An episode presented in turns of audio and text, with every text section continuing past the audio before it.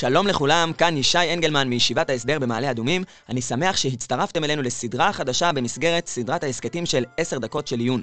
הנושא של הסדרה שלנו הוא יסודות בעולם המצוות. נעסוק בנושאים יסודיים כלליים בעולם המצוות, והנושא הראשון שבו נפתח את הסדרה בארבעת הפרקים הבאים הוא הנושא של כוונה במצוות.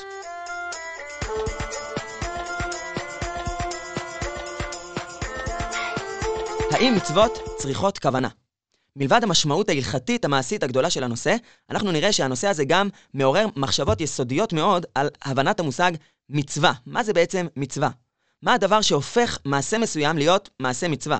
האם כל פעם שאדם תוקע בשופר בראש השנה, אז אוטומטית זה מצווה? האם כל מצווה שמתקיימת במציאות נחשבת כמצווה שהאדם שעשה אותה מקיים, כלומר הוא קיים את המוטל עליו, מה שהוא מצווה בו? אנחנו נראה ששאלת הצורך בכוונה, וכמובן גם השאלה של מה משמעות הכוונה בדיוק, השאלות הללו יכולות להוביל אותנו לתובנות יסודיות מאוד בנוגע למהותן של המצוות. הדיון המרכזי לגבי השאלה אם מצוות צריכות כוונה נמצא בסוגיה במסכת ראש השנה. בגמרא שם יש ממרה על אדם שהכריחו אותו לאכול מצה בפסח, בלי שהוא התכוון לשם מצווה, האם הוא יוצא ידי חובה?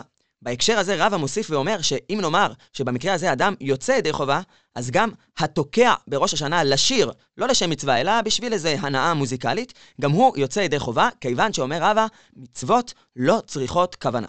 והגמרא דנה דרך מקורות שונים בקביעה הזו, ובסוף הסוגיה, הגמרא מביאה את דברי רבי זיירא, שלפי הרבה מהראשונים, סותרים את דברי רבא שמצוות לא צריכות כוונה. מסופר שם שרבי זיירא אמר לשמש שלו, שכשהוא תוקע עבורו בשופר בראש השנה, הוא צריך להתכוון.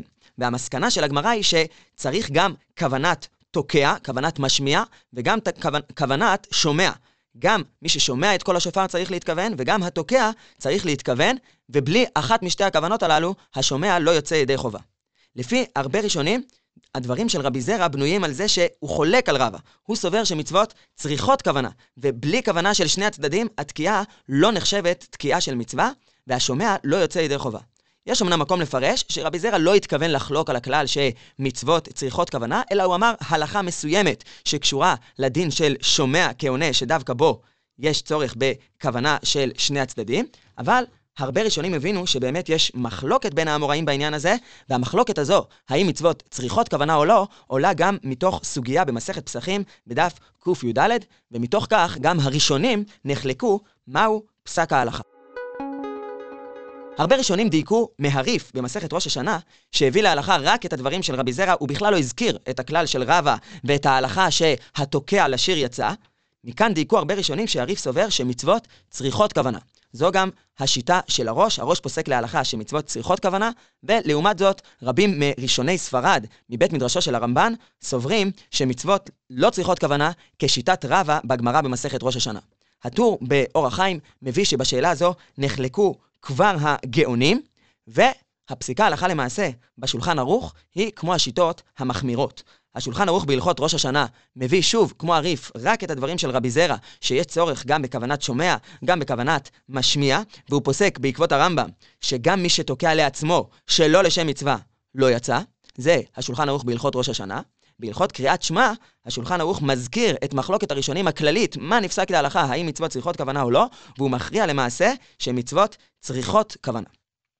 על הדברים הללו של השולחן ערוך בהלכות קריאת שמע בסימן ס', יש הערה משמעותית מאוד של הביאור הלכה.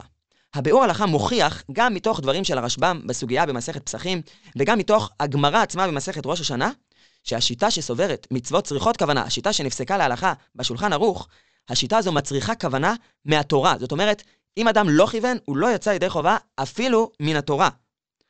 הקביעה הזו, שלא יוצאים ידי חובה מהתורה, זו הקביעה גם שנראית באופן פשוט מדברי הראשונים, היא מחייבת אותנו כאן להתחיל להעמיק בהבנה של הצורך הזה בכוונה. אם הכוונה מעכבת מהתורה, אז צריך לחפש לכאורה איזשהו מקור. מה המקור לכך שמצוות צריכות כוונה מהתורה?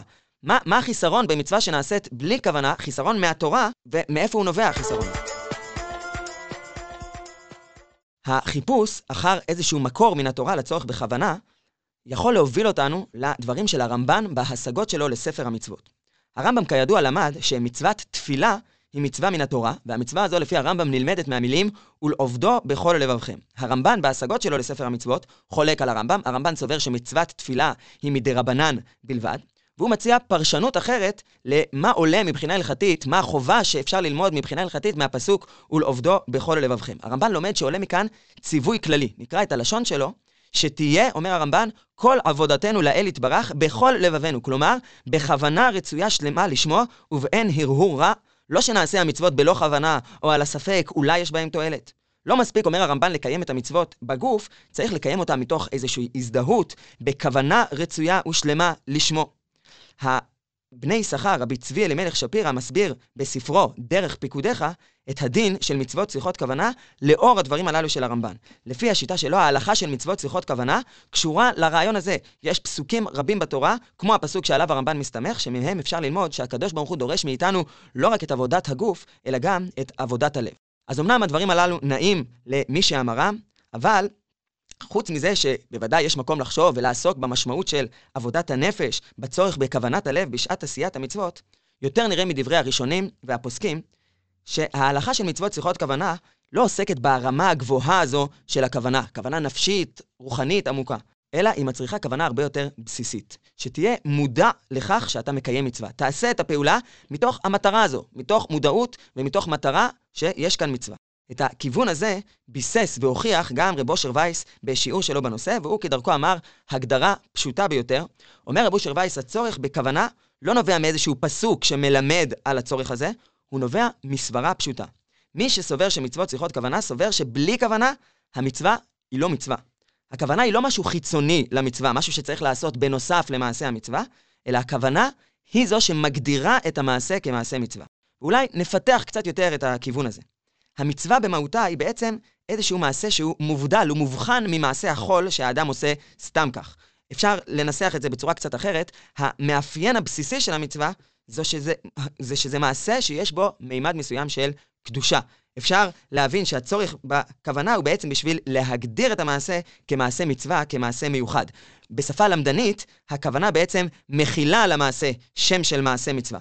כמו שאם אדם עושה מעשה קניין בלי לכוון לקניין, אז המעשה הזה מוגדר כמעשה סתמי, הוא בכלל לא מתפקד כמעשה קניין, כי בלי כוונה של הקונה, של המקנה, אז אין מעשה קניין. אז אותו דבר ממש, לפי השיטה שמצוות צריכות כוונה, כדי שנגיד האכילה של המצה תחשב לאכילת מצווה, מצה של מצווה, אז לא מספיק לאכול את המצה כי האדם הוא רעב או בגלל איזושהי סיבה חיצונית אחרת, אלא הוא צריך להגדיר את המעשה הזה כמעשה מצווה, אכילת מצת מצווה.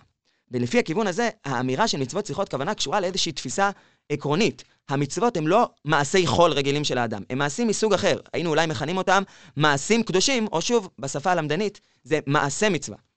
ומעניין מאוד לחשוב, אם מקבלים את ההגדרה הזו, מה בעצם סוברת העמדה שחולקת. מי שסובר שמצוות לא צריכות כוונה. הוא הרי חולק ואומר שהאדם לא צריך לכוון, ובעצם המעשה הוא מעשה מצווה, גם אם האדם לא מכיל עליו שם מעשה מצווה. המעשה מוגדר כמעשה מצווה מעצמותו. האדם רק צריך לבוא ולעשות אותו, וכמובן אפשר לבוא ולפתח לאור זאת את המחלוקת הזו עם מצוות צריכות כוונה או לא לרבדים נוספים עמוקים יותר.